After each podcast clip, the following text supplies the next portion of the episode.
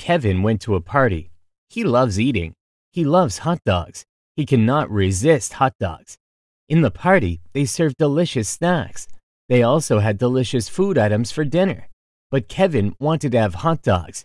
He ate three dogs, but it was not enough for him. He wanted to have more. Kevin eats hot dogs daily. He puts onion and mayonnaise on them. It makes them yummier.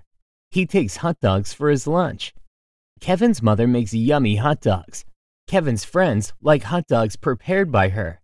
Kevin always keeps a packet of hot dogs in his refrigerator.